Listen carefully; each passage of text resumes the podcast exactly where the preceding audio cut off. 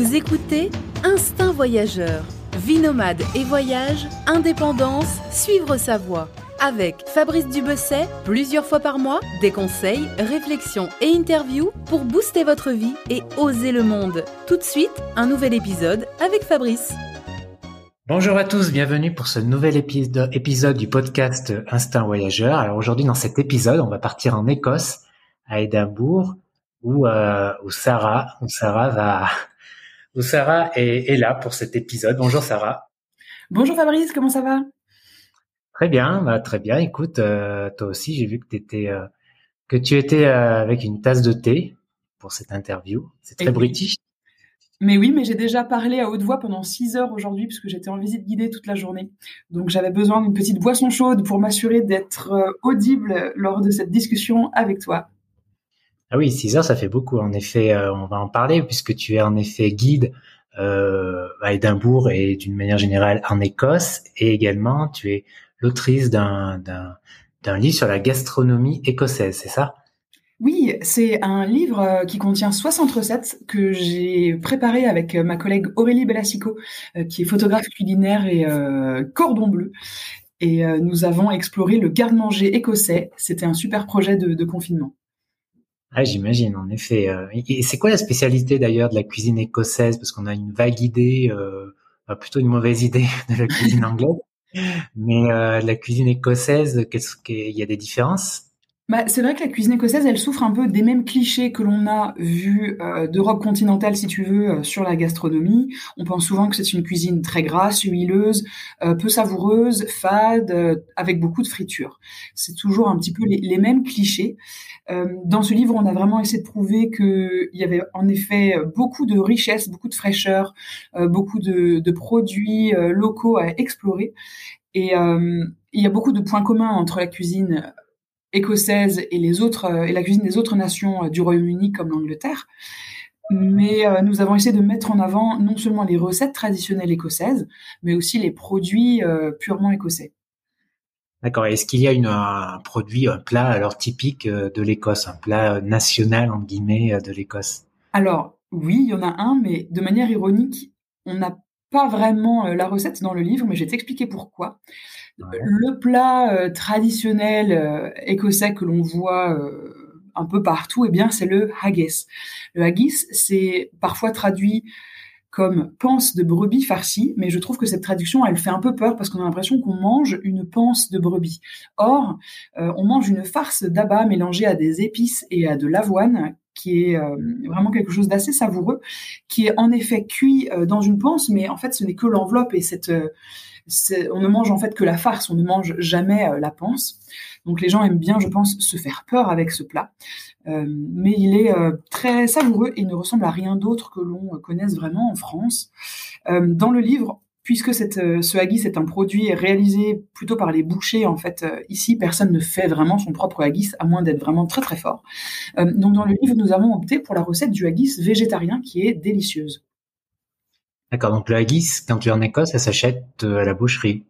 C'est ça ou au supermarché? Euh, Oui, tu le trouves euh, en boucherie, en supermarché, et tu peux le savourer en restaurant, au restaurant, et en général, les restaurants se fournissent chez leur boucher. D'accord, très bien. Je connaissais pas du tout en effet. Est-ce qu'il y a un autre plat que tu pourrais mentionner qui est très écossais? Bien sûr, euh, par exemple, je pense à la Cullenskink, c'est une soupe de poisson euh, qui est absolument délicieuse. Elle euh, nous vient du petit village de Cullen qui se trouve dans le nord de l'Écosse, dans la région du Moray. c'est une soupe très riche, épaisse, à base de lait ou de crème, avec des légumes tels que des pommes de terre et des poireaux. Et c'est vraiment une soupe qui fait chaud au cœur, quelle que soit la saison. D'accord. Est-ce qu'on mange beaucoup de, de saumon? Parce que quand je pense Écosse, je pense au saumon d'Écosse. Mmh. Mais tu as tout à fait raison. Euh, d'ailleurs, on... mange vraiment. En fait, ils exportent beaucoup, peut-être, mais peut-être que c'est mmh. On trouve du saumon un peu partout sur les cartes des, restaurants et des pubs, ça c'est euh, une évidence.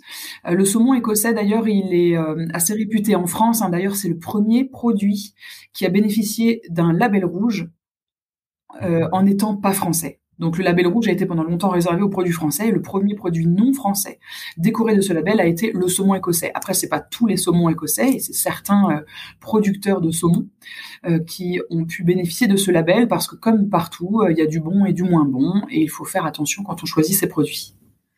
Ouais, ouais, bien sûr. Alors, tu peux nous rappeler justement le, titre de ton livre, où c'est qu'on le trouve, chez quel éditeur? Alors, le livre s'appelle Écosse, avoine, haggis et Cranacan, et il a été publié en janvier 2022 par les éditions de La Martinière. Et il se trouve euh, dans toutes euh, les bonnes librairies, et s'il n'est pas présent, on peut demander au libraire de le commander. Très bien. Bah, écoute, je mettrai le lien euh, vers ton livre dans la description. bon, bah, du coup, on a commencé l'épisode par la gastronomie. Mais bon, comme tu parlais du livre, c'était c'était l'occasion, voilà, de, mm-hmm. parler sujet directement. Alors là, on va revenir un peu sur ton histoire et puis tout d'abord, comment tu es, tu habites à Édimbourg, donc comment tu es venu à t'installer à Édimbourg? Raconte-nous.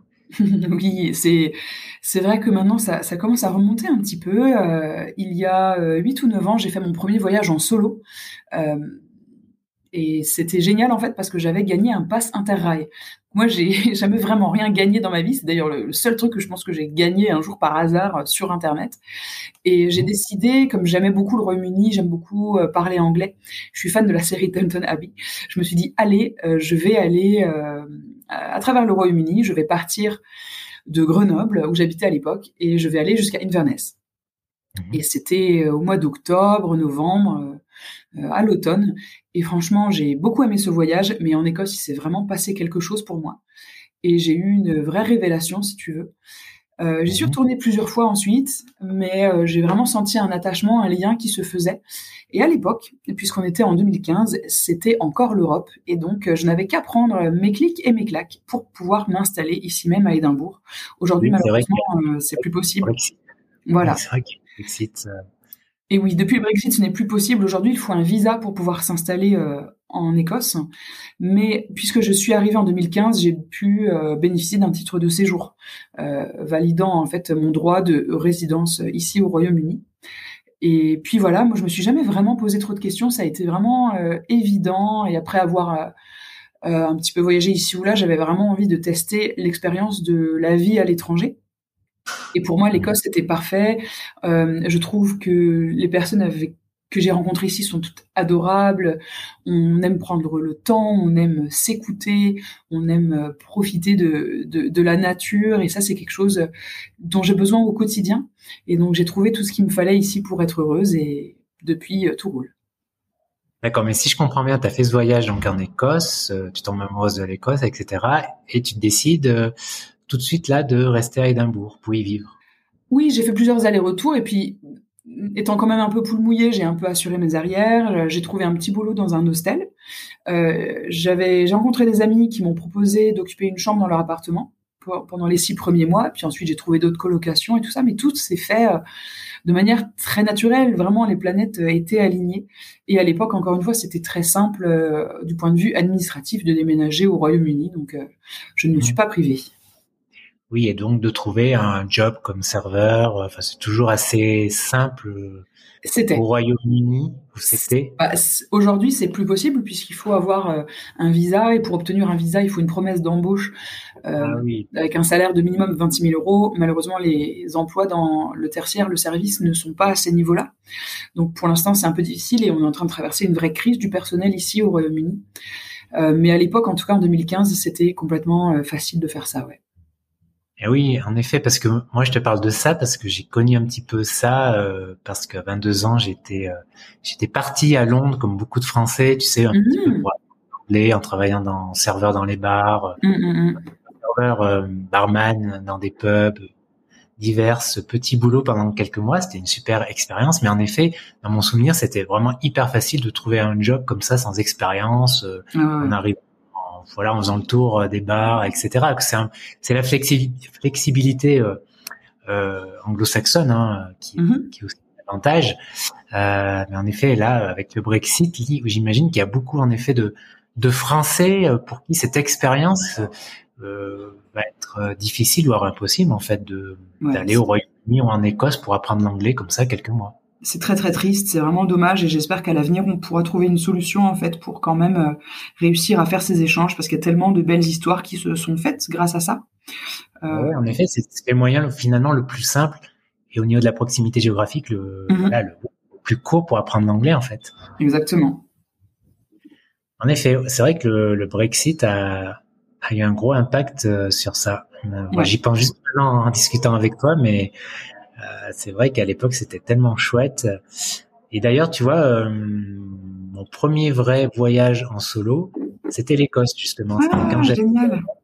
Voilà, c'est quand habité à Londres. J'étais parti euh, une semaine. bon, voilà, j'étais allé, j'étais arrivé à Édimbourg en train. Et pendant une semaine en solo, Inverness, Ben Nevis, tu vois, la petite boucle un peu classique. Mmh, super. Et c'est vrai que c'était mon premier voyage en solo. J'en garde un super souvenir un petit, une petite affection particulière pour l'Écosse. Hein. Je suis revenu plusieurs fois après, mais euh... je pense que l'Écosse touche beaucoup de gens. Genre, je l'ai ressenti moi-même et tellement de gens me font part de cette même expérience. C'est vraiment un pays qui touche au cœur, un, pays qui nous laisse pas indifférents et, et j'ai encore du mal à mettre vraiment les, les mots là-dessus, mais c'est vraiment beau. Ouais, j'ai pas mal de, de souvenirs aussi, euh, euh, tu vois, dans, dans les pubs le mhm. pub où euh, il y avait toujours un vieil Écossais euh, bourré qui me rappelait la grande alliance avec la France. c'est vrai ça. La plus grande, la plus vieille alliance historique, je crois, d'ailleurs au monde militaire. Ouais, Vraiment d'actualité, je pense, mais euh, c'est toujours assez marrant. Je me rappelle, j'aimais bien ces ces rencontres. Les Écossais sont très sympas. Bon, avec une ou deux pintes, ça aide, c'est vrai. ils sont quand même assez sympas avec les Français, quoi. Ah oui, complètement. Ça, on me le ressort souvent, hein, le coup de la vieille alliance. Moi, par contre, j'adhère pas du tout quand on me dit ah ouais ouais, on a un ennemi commun, c'est les Anglais. Moi, je réponds toujours ah, J'aime euh, j'aime les Écossais, j'aime les Anglais, j'aime tout le monde. Euh, pas de pas de mm. nuance là-dessus, mais par contre, c'est vrai que c'est touchant de ressentir ces liens culturels, amicaux, historiques euh, qui existent et que l'on peut vraiment retrouver dans tous les domaines. Je trouve que c'est génial. Mm. Mais justement, ils sont encore beaucoup dans ce dans cette position de l'ennemi, euh, c'est l'anglais ou c'est plutôt les ouais. quelques Écossais un peu bourrés. Ouais, c'est un peu un réflexe. Je ouais, en général, quand je l'entends, c'est c'est c'est pas forcément des jeunes, si tu veux. Euh, mm. et par ailleurs, c'est un peu lié au sport aussi, quoi. Oui, oui, surtout les euh, surtout le rugby, j'imagine, entre autres. Ouais, ouais, ouais. Donc, Sarah, euh, revenons un petit peu à ton parcours. Euh, tu tombes amoureuse de l'Écosse, tu décides finalement de t'installer à Édimbourg, tu fais des petits boulots au début et voilà, comment ça comment ça évolue tout ça? En fait, dès le début, je, comme je viens du monde du journalisme, j'ai envie de continuer à écrire, donc j'ai créé le site French Kilt, qui est juste un petit blog en français euh, consacré à l'Écosse, et je commence à écrire très régulièrement sur ce site, donc c'est très très 3615 My Life. j'ai visité ça, j'ai visité ci. Euh, en ayant aussi des, thèmes liés à l'expatriation en Écosse, euh, qui intéressent euh, beaucoup de gens encore aujourd'hui. et c'est ça en fait qui me met un peu sur le chemin du métier de guide. Même si je savais pas trop vers quoi je voulais aller, en fait, un jour, c'est une institutrice qui m'a demandé si j'étais, s'il était possible pour moi de proposer une visite guidée. donc au début, j'ai refusé en disant non, non, ça doit être compliqué, il doit y avoir plein de paperasse, ça doit être difficile, et en plus, euh, pour euh, venir du, milieu euh, scolaire, on va dire, je sais que ça peut être très compliqué de travailler avec un public scolaire du côté de toutes les démarches, toutes les assurances à avoir. Mais l'institut m'a dit non, non, t'inquiète pas, nous on est responsable de tout et, et ça ira de ce point de vue-là. Et de mon côté, j'ai très vite appris que en fait, pour être guide en Écosse, c'est pas forcément comme en France où il faut faire des études euh, dans ce but. Ici, il suffit de créer son statut d'auto-entrepreneur et d'avoir les assurances nécessaires euh, qui se payent à l'année. Et, euh, et zou, quoi. Après, il suffit de trouver son public et de réussir à proposer un produit. Donc, je me suis pas besoin d'un diplôme, spécifique. Non, non, n'importe qui peut devenir guide à partir du moment où on peut vraiment trouver de la clientèle, quoi. C'est finalement ça le, le plus difficile. Donc euh, j'ai commencé euh, étant déjà, ayant déjà quand même accumulé beaucoup de connaissances sur Édimbourg et son histoire, parce que j'ai fait un, parcours euh, histoire à l'université et, j'avais déjà beaucoup lu moi-même sur l'Écosse. j'ai conçu un ou deux premiers circuits que j'ai juste mis à, mis à disposition sur mon site. Et, euh, et puis voilà. Et après quelques années, je me suis dit tiens, il y a quand même une formation en Écosse parce que étant euh, jeune euh, non homme et étrangère, bien sûr, comme tout le monde, j'ai un énorme syndrome de l'imposteur. Et je me suis dit, non, non, il me faut un diplôme, il me faut une preuve. Donc, j'ai fait une formation qui s'appelle euh, le Blue Badge, qui est organisée par une association qui s'appelle euh, la STGA, la le Scottish Tourist Guide Association, qui forme, en fait, euh, on va dire, des guides certifiés, si tu veux. Et, euh, c'était génial. Donc, j'ai fait cette formation en deux ans. Et euh, tout en faisant cette formation, j'ai commencé à non seulement proposer des visites guidées dans Édimbourg, mais aussi partir en excursion avec des groupes dans tout le pays. D'accord, mais tu les proposes, tu travailles pour des agences ou tu proposes vraiment un indépendant? Non, euh, pour les excursions, ça se passe via agence parce que je m'occupe pas du tout de la programmation du voyage. On me soumet en fait euh, un itinéraire, euh, un projet et à moi, à charge à moi de l'accepter ou non. Et ensuite, lorsque le groupe arrive, je suis totalement en charge du groupe et du bon déroulé du séjour. D'accord. Il y a des, des indépendants qui te contactent peut-être, non? Directement par exemple? En fait, non, oui, j'ai eu des j'ai eu des demandes, mais en réalité, euh, il vaut, enfin, quand c'est des groupes et qu'il faut louer des bus et tout ça, je préfère que ce soit une agence qui fasse euh, cette partie-là du mhm. travail parce que c'est vraiment pas ma, ma spécialité. Moi, je suis plutôt là pour raconter des blagues. ouais. Oui, après recruter, euh, enfin aller chercher le client, c'est sûr que c'est pas forcément le côté le plus fun de l'activité. Hein. Mais hors pandémie, honnêtement, euh, pour l'instant, j'ai pas eu vraiment de difficultés par rapport à ça, puisqu'il y a assez peu de guides francophones en Écosse. Euh, donc, euh, j'ai toujours pu trouver mon public. French Kilt m'aide énormément, c'est une très bonne vitrine. Et à côté, j'ai des très bonnes relations avec toutes les agences qui organisent des voyages en Écosse et avec qui c'est toujours un plaisir euh, de, travailler. Donc là, bien sûr, il y a eu deux années de pandémie où euh, je n'ai pas pu faire mon travail de guide, mais là, je mhm. suis ravie de finalement être de retour euh, sur la route. D'accord. Et là, donc, tu as repris une activité à temps plein, on va dire, normale. c'est combien d'heures par, par semaine, par jour? Alors, bah, c'est vrai que ça dépend, puisque là, c'est vraiment à partir du mois d'avril que les choses ont repris pour le monde francophone en Écosse, en tout cas pour moi. Et euh, je peux décider de ma charge de travail. Euh, si je m'écoutais, je travaillerais tous les jours à 24, mais en fait, il faut quand même prendre quelques jours euh, de, de repos. C'est vraiment un boulot saisonnier dans le sens où autour des vacances. Euh, voilà, il y a des il y a des moments dans l'année, faut pas les louper. Les six nations, quand il y a un match euh, Écosse-France, ça c'est sûr qu'il y aura beaucoup de voyages euh, francophones autour de cet événement. Euh, en mars, pas grand chose. Après, il y a toutes les vacances scolaires du mois d'avril, les vacances de Pâques, puisque avec les zones, finalement, ça couvre quasiment un mois. Euh, mais il y a tous les ponts. Juin, euh, un petit peu moins, mais là, il y a plus de justement de boulot pour des agences qui font, qui travaillent notamment avec des professionnels. J'ai souvent aussi des groupes de professionnels en fait qui viennent faire euh, des voyages entreprises. Euh, juillet, août, énormément d'indépendants qui viennent, enfin de d'individuels quoi, des familles qui viennent voyager en Écosse, exactement. Euh, septembre, il y a encore pas mal de monde et pas mal de voyages entreprises aussi.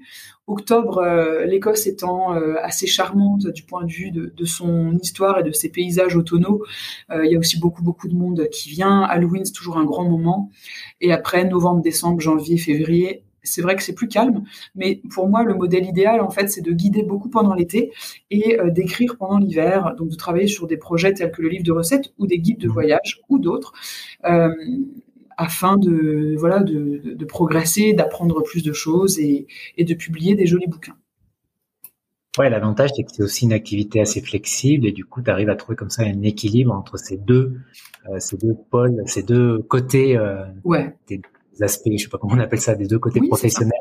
En fait, c'est comme si pendant l'été, je parle de l'Écosse et pendant mhm. l'hiver, j'écris sur l'Écosse. c'est sympa. C'est génial. ouais, donc tu dois connaître vraiment très bien euh, l'Écosse. Là, tu m'as dit que tu avais fait d'ailleurs une, une fac d'histoire, c'était à l'université Pierre Mendès France à Grenoble. Exactement. Voilà, bah tu vois, on a un point commun. J'ai fait ah une fac aussi là, ouais. Ah, trop bien. Université Pierre Mendès France. Il y avait, euh, je me rappelle, euh, des, bon, comme souvent en histoire, je pense, des enseignants assez atypiques, assez euh, folkloriques, mm-hmm, mm-hmm. et des personnages, des personnages. Mais ouais, c'était une bonne, une bonne, une bonne période, une bonne, voilà, une fac d'histoire, c'est super intéressant. Ouais. ça mène à tout, comme on peut voir. Et moi, j'ai, je pense que j'en suis seulement à mon métier 3 sur 8 dans ma vie. Hein. Je pense que je change ah, encore beaucoup. Oui, tu vas tu vas peut-être pas forcément faire ça toute ta vie, en effet. Non. Mais en tout cas, d'accord. Et quel est pour toi, qu'est-ce que tu aimes finalement dans cette activité de guide?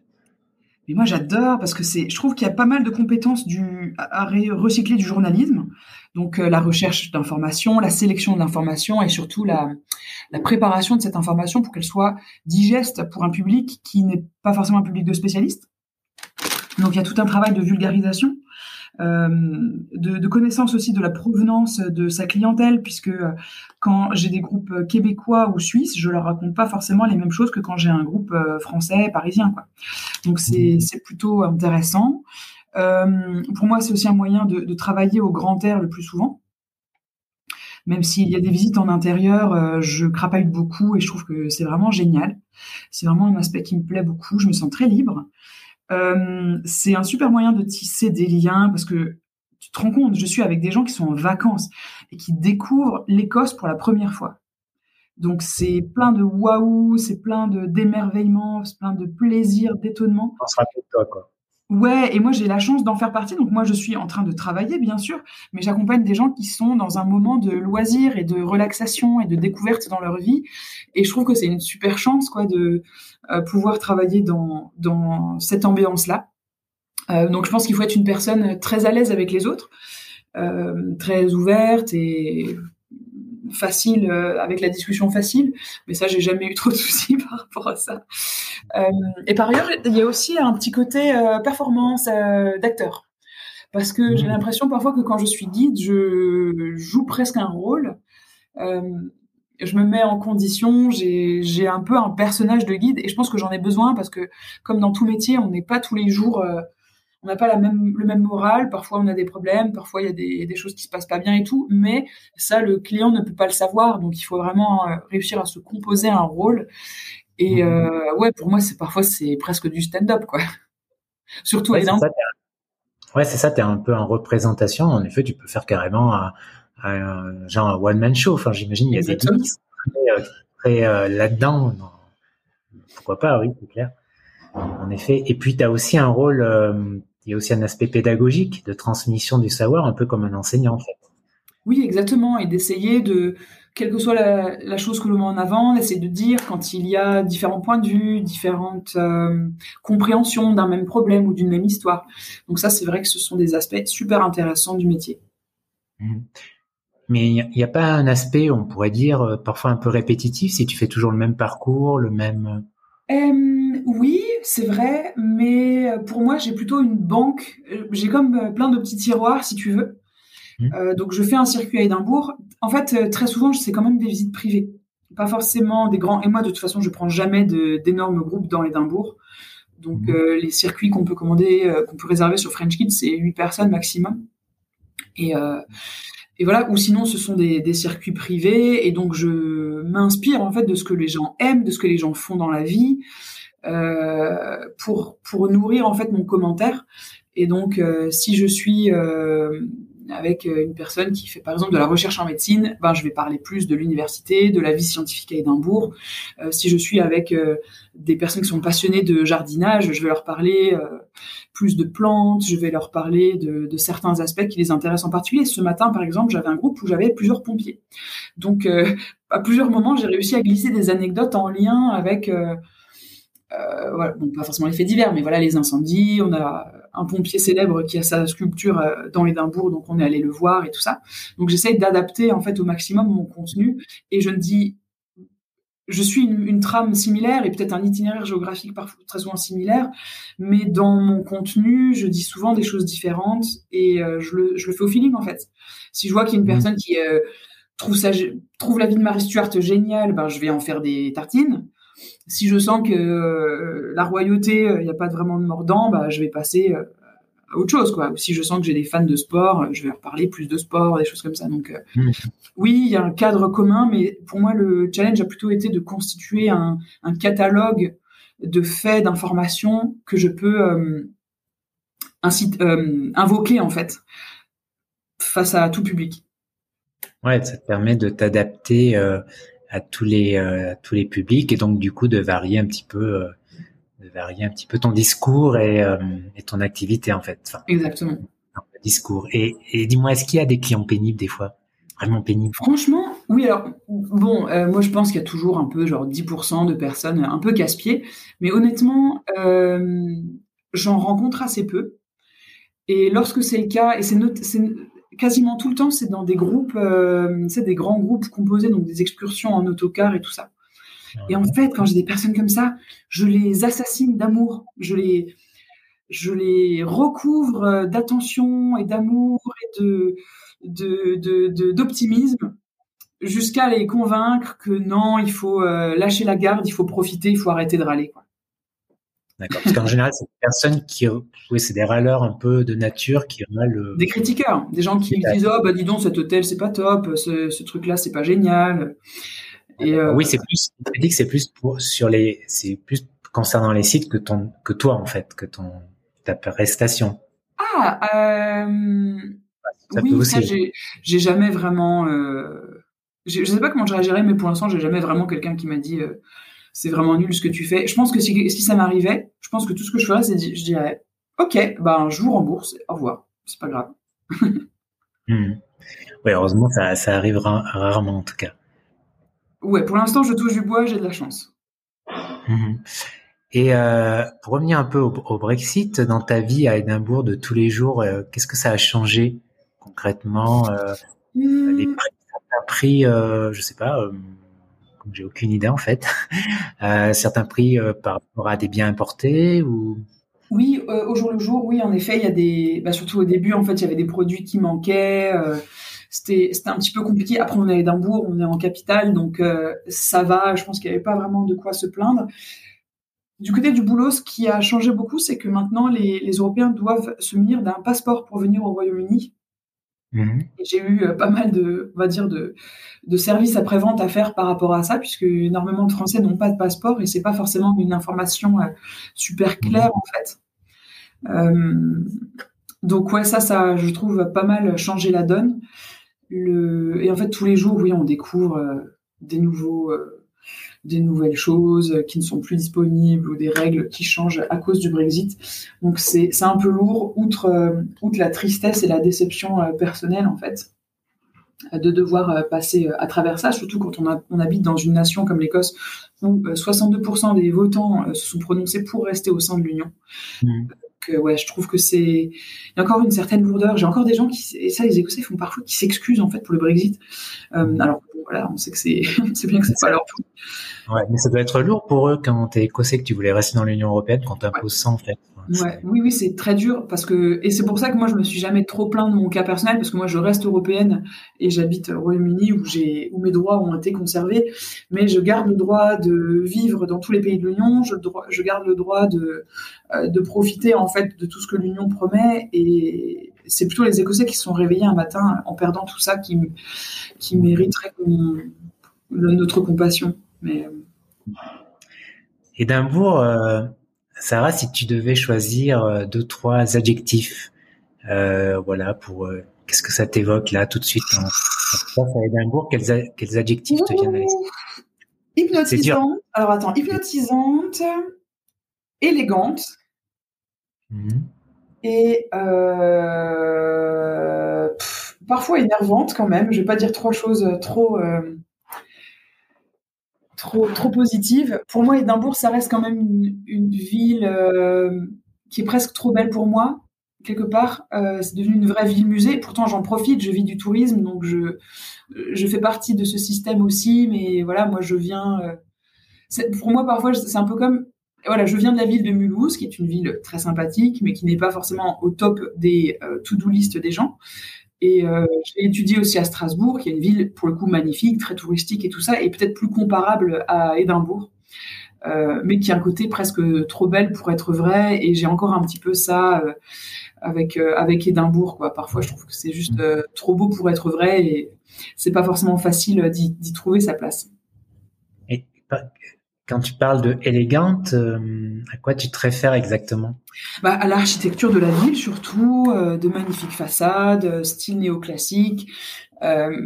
des magnifiques parcs et jardins, le jardin botanique, Carlton Hill, le, Arthur Seat, qui est un, ancien volcan, un résidu de volcan qui domine la ville de manière très romantique. On, on est là déjà dans cette image très romanticisée, si tu veux, de, de l'Écosse qui date du 19e siècle. Et euh, voilà, c'est un petit, euh, c'est un, un, petit musée à ciel ouvert, c'est un petit bijou. Mmh. Moi, j'ai lu, euh, j'ai lu avec surprise qu'à un moment, elle avait un surnom d'Athènes du Nord. Oui, tout à fait. C'est à cause de son architecture. Oui, parce qu'en fait, au 19e siècle, on mettait vraiment en valeur le, le style néoclassique. Donc, tout ce qui faisait référence euh, à Rome, à l'Égypte et surtout à la Grèce antique, on y allait à fond. Donc, euh, mhm. des, immeubles, des monuments qui sont euh, qui prennent une forme de temple romain, de temple grec. on en a toute une collection. Il y a les galeries nationales de l'Écosse. il y a l'ancien observatoire qui est aujourd'hui un, musée d'art contemporain, euh, le monument national de l'Écosse également, qui, euh, ressemble au Parthénon. Euh, on a infiniment d'exemples et c'est expliqué aussi par le fait que au 19e, les gens de bonne famille vont faire des voyages dans le sud de l'Europe, vont en Grèce, vont s'inspirer de cet esthétisme en fait. mais voilà, on a les colonnes, on n'a pas forcément le, le, reste, quoi. la chaleur, le soleil. on a compris. Euh, ouais, Édimbourg, on, je pense que le site euh, numéro un auquel on pense, c'est le fameux château d'Édimbourg, hein, qui, j'imagine, reste le site le plus visité de la ville. Euh, mmh. Je, l'ai pas visité. J'ai passé à Édimbourg. Je sais pas pourquoi je l'ai pas visité. Oh, bah, moi, je pense. Il est très bien, j'y vais très souvent, il est très intéressant, vraiment passionnant pour comprendre l'histoire du mmh. pays. Euh, après, c'est vrai qu'en été, il est vraiment pris d'assaut. Il peut y avoir jusqu'à 13 000 personnes par jour qui visitent le château d'Édimbourg. Euh, ce n'est pas un château euh, type château de la Loire, ce n'est pas un château type médiéval. C'est vraiment un lieu défensif, un lieu pour asseoir en fait l'autorité militaire d'Édimbourg en tant que capitale de l'Écosse. Et c'est vrai qu'il est magnifique, il domine la ville, mais c'est pas forcément un endroit qui fait rêver plus que plus que d'autres, quoi, je dirais. Mais c'est vrai qu'historiquement, il a une importance capitale et que beaucoup de gens, euh, beaucoup de gens passent une bonne demi-journée et je pense qu'il faut une bonne demi-journée pour pour en profiter pleinement. Euh, y aller moins, finalement, je pense que ça vaut pas forcément le, prix euh, du ticket, quoi. Si on ne fait qu'y passer, c'est un peu comme tout, mmh. quoi. Si tu décides d'y investir un peu du temps, bah, ça vaut le coup. Mais si c'est juste pour passer, pour toi, pour toi, il faut combien de jours minimum pour euh, bien profiter d'Édimbourg? Euh, Bah là, écoute, 7 ans, j'y suis pas, j'ai toujours pas fait le tour, donc. Euh, non, en mode, voyage. en mode voyage. au moins 7 ans. non, je rigole. Je sais pas, je, je conseillerais au minimum euh, 4 jours. Vraiment, 3-4 euh, jours. Je sais que certaines personnes ne peuvent que passer un jour ou deux et c'est déjà très bien. Mais si on veut prendre le temps, voilà, se promener, profiter des bons restos, profiter euh, des quartiers aussi d'Édimbourg, parce que voilà, le c'est vrai que le centre-ville il est très compact, donc on peut rapidement faire le tour, on peut rapidement euh, circuler à pied un peu partout. Euh, si on reste un peu plus longtemps, on peut décider de voir d'autres quartiers, on peut décider de prendre le train pour aller dans des dans des petits bleds autour, quoi. C'est aussi très sympa pour voir tout ça sous une autre dimension. Mhm. Et à part le, château, quels sont les, deux trois sites donc euh, qui sont hyper classiques quand tu fais un tour, euh, euh que les touristes euh, demandent ou les musées? Ouais, alors le musée, c'est le musée national de l'Écosse. Il est gratuit, il est central, il est merveilleux, il est plein de vie. Il faut absolument y aller. C'est vraiment un lieu génial. il a une magnifique terrasse végétalisée d'accès libre. Bien sûr, on peut faire des superbes photos de la ville. Euh, donc c'est vraiment un coin euh, qu'il faut visiter, il faut qu'il faut soutenir. Euh, sinon, moi, j'aime bien emmener les gens soit sur Kelton Hill, qui est une colline en centre-ville qui permet d'avoir vraiment une vue panoramique de la ville. D'ailleurs, euh, plusieurs des, photos classiques d'Édimbourg que l'on voit sont prises depuis cet endroit. Euh, et puis il y a aussi euh, Arthur Seat, qui est euh, ce cœur volcanique en plein cœur de la ville que, que l'on peut escalader en à peu près trois quarts d'heure pour avoir une vue absolument incroyable sur la ville et vraiment se remplir les poumons. Donc ça c'est en général les, les, coins que je conseille en, en particulier. Ouais, moi, alors Édimbourg, donc ça fait longtemps que je l'ai visité, mais là, tu vois, il y a trois images qui me restent. C'est la vue de la ville, de la colline, les pubs, les pubs et et les cimetières. ouais. Le de la ville, parce que j'ai toujours trouvé les les cimetières écossais assez euh, romantiques. Je sais pas si c'est vraiment le terme, mais assez. Euh, enfin, je sais pas, il y a une ambiance quoi. Ah ouais, ils sont, ils sont captivants. Et ces cimetières du centre-ville, en fait, ils sont très anciens. C'est ce qui leur donne aussi euh, ce style, parce que quand tu vas dans les quartiers, tu vas tomber sur des cimetières qui ressemblent, euh, somme toute, euh, aux, cimetières français ou européens. Mais c'est vrai que les cimetières de la ville, ils sont particuliers. les personnes qui sont intéressées par le paranormal aiment beaucoup visiter Édimbourg, puisque on dit souvent qu'il y a des lieux hantés. Alors malheureusement, je n'ai pas encore été touchée par la grâce et je n'ai rencontré aucun fantôme jusqu'à présent. Mais j'attends toujours. Oui, j'imagine il y a des tours euh, dédiés à ça, des tours de nuit, euh, j'imagine, dédiés sur cette thématique. Euh, j'imagine que c'est le cas dans beaucoup, de, dans pas mal de villes écossaises d'ailleurs, sans parler des, châteaux hantés, des fameux châteaux hantés. Ouais, exactement. Euh, ouais, parlons des pubs justement. est-ce que tu as, quel est le plus, est-ce que tu connais le plus vieux pub de la de la ville?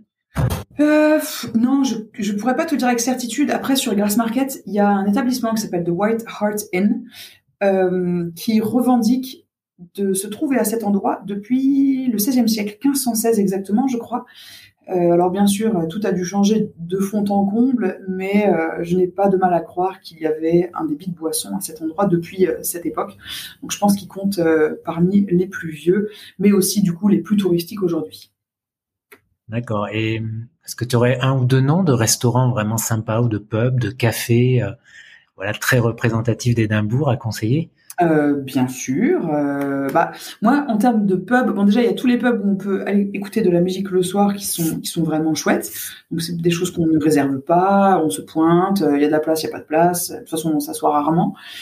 donc là, je pense notamment à Captain's Bar et au Royal Oak euh, qui sont vraiment chouettes. En termes de restaurant, pour une ambiance vraiment relaxe et, euh, et de la nourriture euh, locale, simple et bon marché, ce qui me vient en tête, c'est le restaurant Moms qui se trouve sur Forest Road, donc en plein centre-ville, enfin dans la vieille ville. C'est vraiment très très, on se, se prend pas la tête là-bas quoi. Et on a pas mal de spécialités locales mélangées avec des choses plus classiques, type burger et compagnie. ou sinon, il y a un pub qui s'appelle le Dirty Dicks qui se trouve sur Rose Street et, euh, Dirty Dicks. Dirty Dicks. D-I-C-K apostrophe S. Euh, c'est le diminutif de Richard. Mais c'est vrai que c'est un titre très rigolo. euh, c'est vraiment une décoration vraiment cocasse à l'intérieur euh, et des grosses bougies qui sont là et qui dégoulinent de cire depuis les années Twist et puis des, les, petites, les petites spécialités écossaises, le haggis, le fish and chips et compagnie. Donc euh, aussi un très bon, euh, très bonne petite adresse. D'accord. Et tiens, justement, l'autrice de Harry Potter, elle n'est pas d'origine d'Édimbourg Elle habite à Édimbourg. Non, non, elle habite à Édimbourg depuis 20 ans. Elle vient d'Angleterre. Ah oui, voilà, parce que j'avais lu une anecdote comme quoi elle avait commencé à écrire Harry Potter dans un pub à Édimbourg, qui doit être devenu célèbre, j'imagine. Alors, il y a plusieurs lieux qui en effet revendiquent des liens euh, euh, avec Joanne Rowling quand elle pouvait encore euh, profiter de l'anonymat pour aller travailler sur ses manuscrits. Il y a notamment un café qui s'appelle Elephant House qui se trouve sur George Ford Bridge. Ce café, elle, y a travaillé, elle y a été interviewée plus tard aussi, c'est ce qui a aussi fait sa célébrité. malheureusement, il a il y a eu un, énorme incendie l'été dernier là-bas, donc il n'a pas réouvert depuis bientôt un an. Au mois d'août, ça fera un an, donc je ne sais pas quand est-ce que ça va réouvrir. Euh, mais voilà, c'est l'un des lieux euh, liés à, à la saga Harry Potter. Et c'est qui est génial, c'est que c'est resté un café relativement simple, si tu veux. Bien sûr, il est très touristique, mais beaucoup de cafés de centre-ville le sont. Et il n'est pas devenu un vrai temple Harry Potter. Cependant, ce qui est très touchant, c'est que dans les toilettes, les fans ont, laissé des centaines et des centaines de petites dédicaces euh, pour euh, Joanne Rowling. Et je trouve que c'est vachement touchant, en fait, euh, que ce soit en fait les fans qui ont fait de ce lieu un lieu de pèlerinage. Mmh. Ah ouais, ça doit, le patron doit être content. ah oui, bah du coup, c'est devenu la, raison pour laquelle on t'y rend, donc euh, tant mieux pour eux. ah oui, il a pas besoin de faire de la puce, c'est cool. Il aura toujours un public, euh, un public en tout cas euh, fidèle, fidèle, voilà. Alors, c'est vrai qu'on n'a pas présenté un petit peu Édimbourg au début, mais Édimbourg, c'est donc c'est la capitale de l'Écosse, c'est là où il y a le Parlement écossais. Hein. Tu m'arrêtes si j'ai des mhm. bêtises, hein, c'est possible. C'est une grande ville, je crois que c'est 450 000 habitants ou 500 000 Oui, un, petit, un tout petit peu plus de 500 000, donc pour une capitale européenne, ça reste quand même assez petit. Et en effet, on a notre propre Parlement euh, depuis 1999, mais par contre, euh, on ne légifère pas sur tous les sujets. Il y a vraiment des compétences euh, euh, dévolus, comme on dit, euh, à l'Écosse. Donc, par exemple, la santé, euh, la culture, l'éducation. Mais certains aspects restent quand même sous le joug de Westminster, donc du gouvernement et de, des députés britanniques. Par exemple, la sécurité, la sécurité intérieure, les, les affaires étrangères, tout ça. D'accord. Et donc, il y a Édimbourg, et puis il y a il y a un petit peu, bon, c'est peut-être euh, un peu difficile de pas l'évoquer, mais il y a quand même sa grande rivale à l'est, non, Glasgow, qui est la ville industrielle, qui, qui sont ces deux villes très différentes, hein, je crois. Oui, alors Glasgow, qui se trouve à peu près à 50 minutes à l'ouest d'Édimbourg en train, euh, est une ville qui est à la fois très proche et très très très différente. Mais je sais pas si on aime bien parfois les, les dépeindre comme deux rivales, mais pour moi elles sont parfaitement complémentaires. Euh, il y a une rivalité entre elles euh, bah, Oui, sur le, par exemple sur le sport, tu vois, les équipes de foot de l'une et de l'autre, si tu veux, ce genre de choses-là. Euh, moi, j'ai pas du tout d'exemple, je ne vois pas de rivalité. Il y a beaucoup de Glasvégiens à Édimbourg et inversement, puisque encore une fois, il y a beaucoup de gens qui font cet aller-retour de manière quotidienne en fait. Hmm. Donc, on est vraiment presque dans une conurbation. Euh, voilà, 50 minutes de, de transport, c'est c'est quelque chose qui, qui ferait pas peur à, à des Franciliens, par exemple. Euh, en restant vraiment dans, dans cette ceinture centrale de l'Écosse. Moi, Glasgow, c'est une ville que j'apprécie beaucoup, très vivante. Il y a une superbe scène, énormément de concerts, de spectacles.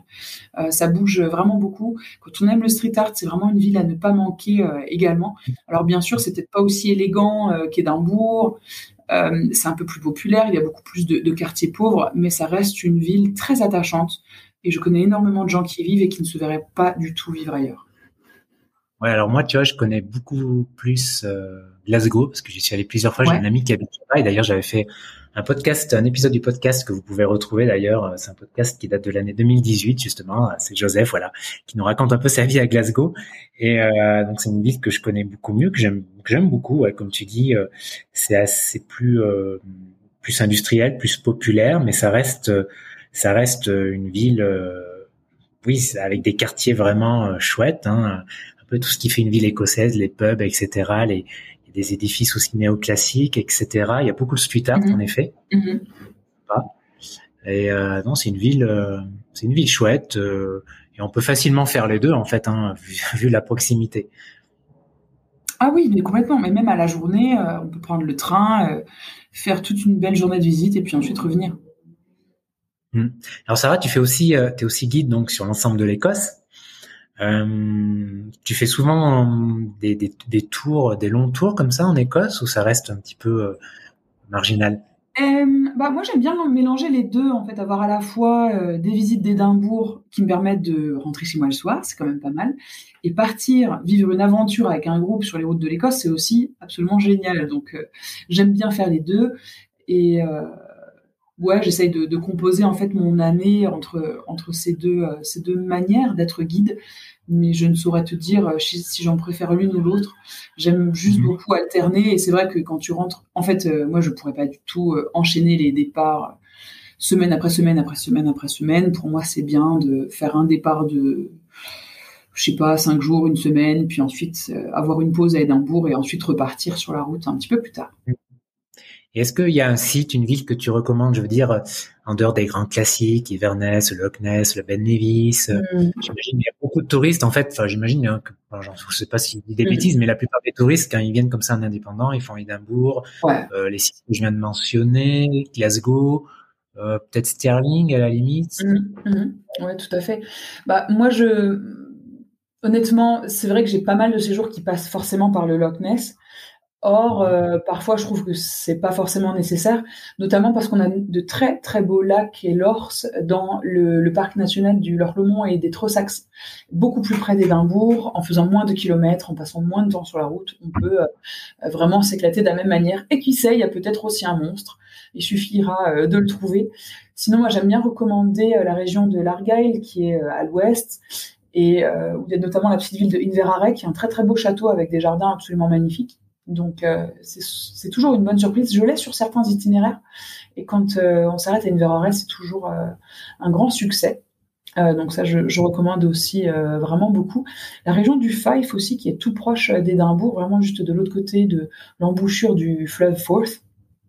Est très facilement accessible. Et il y a de merveilleuses plages, il y a la ville de Saint-Andrews, il y a des très très beaux châteaux comme celui de Falkland par exemple. Et on peut surtout aller aussi visiter Dundee, qui est une ville absolument géniale, euh, avec de superbes musées et euh, qui change vraiment de, on va dire, des grandes traditions, enfin des destinations très traditionnelles, Inverness, Édimbourg, Loch Ness et compagnie. Mhm.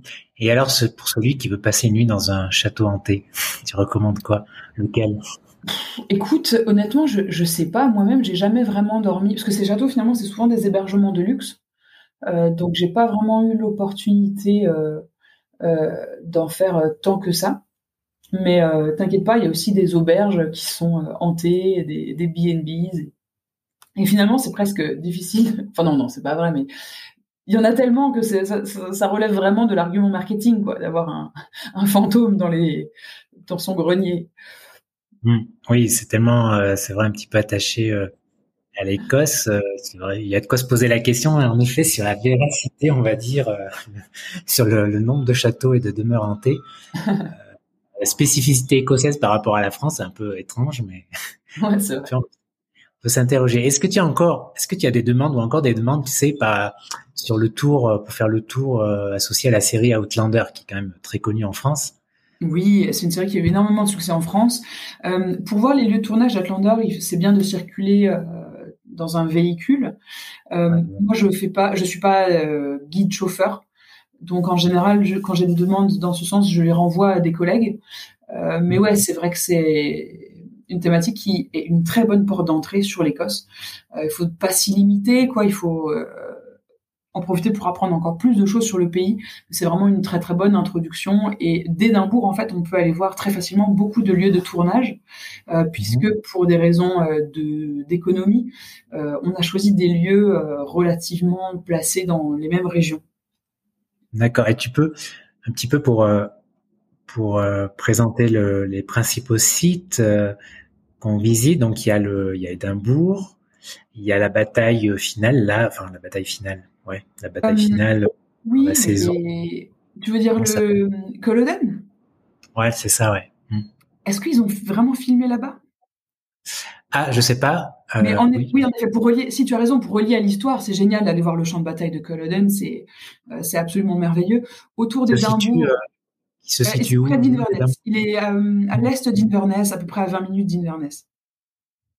D'accord. Euh, tu sais, il y a le, château de Doon Castle qui d'ailleurs apparaît dans énormément de films. Donc il est dans Outlander. C'est un château qui est tout près de Stirling. Euh, il est dans Outlander, mais il est aussi dans Sacré Graal des Monty Python. Il est dans Outlooking qui est sorti sur Netflix il y a à peu près trois ans. et dans quoi d'autre? Ben dans Game of Thrones aussi, dans les premiers épisodes de Game of Thrones. Euh, le plus connu, cela dit, c'est Midhope Castle. C'est le, le fameux château qui représente la Libror, qui est euh, le siège de, de, la famille de Jamie, qu'on voit beaucoup hein, dans, ah dans la série. Ah Donc lui aussi, il est très très proche d'Édimbourg. Euh, il y a le palais de Linlithgow, donc ça aussi c'est à aller 30 minutes de route. Tout près de Linlithgow, il y a le château de Blackness. Mhm. Et j'ai parlé tout à l'heure de Falkland dans le Fife.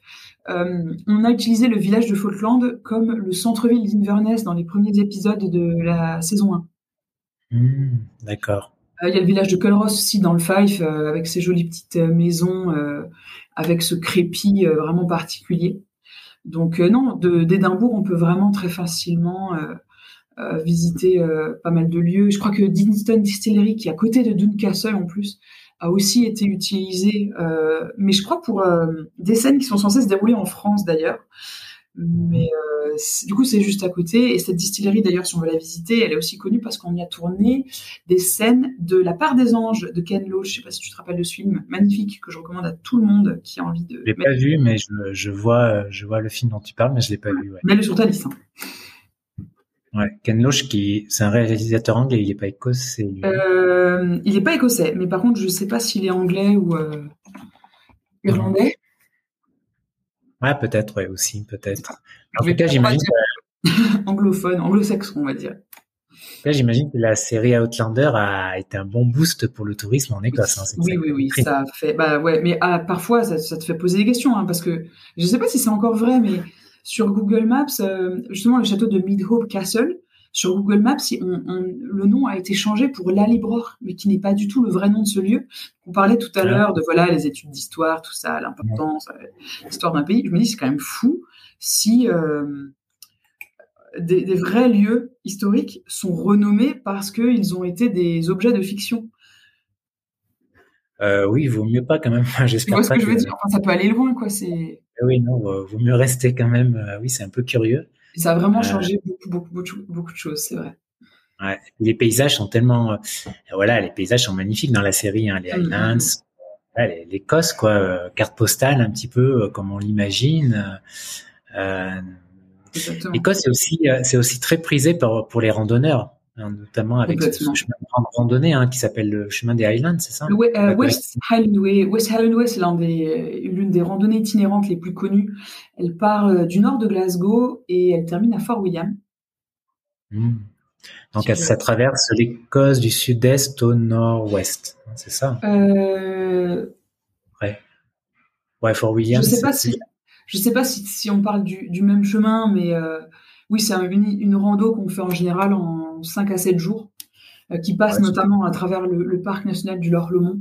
Mais il y a énormément de chemins de randonnée, dans, vraiment dans tous les sens, quels que soient les niveaux euh, de difficulté que l'on recherche. Et on peut faire des balades qui durent une demi-journée seulement ou plusieurs jours très très facilement. Mmh. Ouais, prendre ce chemin de randonnée et là traverser une bonne partie de l'Écosse, ça doit vraiment être une expérience chouette à faire. Ouais. J'imagine. Bon, bah écoute Sarah, euh, on va terminer cet épisode-là. Je pense qu'on a, on a fait un petit peu le.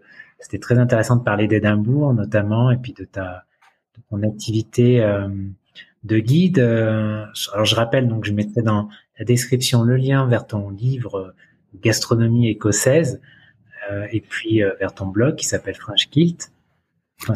Oui, eh bien merci beaucoup. En tout cas, c'était génial de discuter de tout ça avec toi et j'espère que ça te donnera envie de remettre les pieds en Écosse un de ces jours.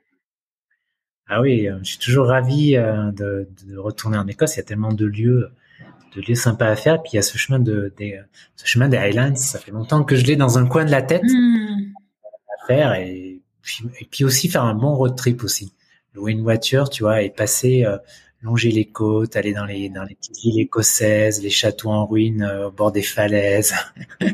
ça, si tu organises un, vraiment un voyage, enfin il y a vraiment moyen d'organiser vraiment, tu vois, si tu planifies, bon, si tu planifies pas mal ce voyage, tu vois, en cherchant vraiment tous les coins à voir et tout, etc. Il y a vraiment de quoi faire un voyage de d'anthologie, quoi. Tu es 100% d'accord. Et en effet, euh, puis l'Écosse, voilà, c'est non, c'est chouette, c'est une des meilleures. Euh, c'est, une de mes, je crois que c'est une de mes régions préférées avec l'Irlande, parce qu'il y a pas mal. Enfin, il y a mhm. des communs avec. Bien sûr, il y a des, une base culturelle commune euh, indéniable. Déjà, il y a un peu les mêmes. Enfin, c'est pas tout à fait non, c'est pas les mêmes paysages, hein, mais il y a voilà, c'est, la rencontre des falaises et de la mer. Hein, on retrouve ça aussi en Irlande, en tout cas. Ouais, ouais, 100%, c'est vrai. Bah, écoute Sarah, plein, merci beaucoup, plein de bonnes choses pour toi. Euh, que de souhaiter bah, d'avoir euh, que de souhaiter d'avoir euh, plus de touristes. Je pense que là, là, là, ça va bien reprendre là cet été. Hein, pour toi, je pense que. Ouais, j'espère que tout va bien se passer. Merci beaucoup en tout cas. Merci à toi Sarah. À bientôt. À bientôt.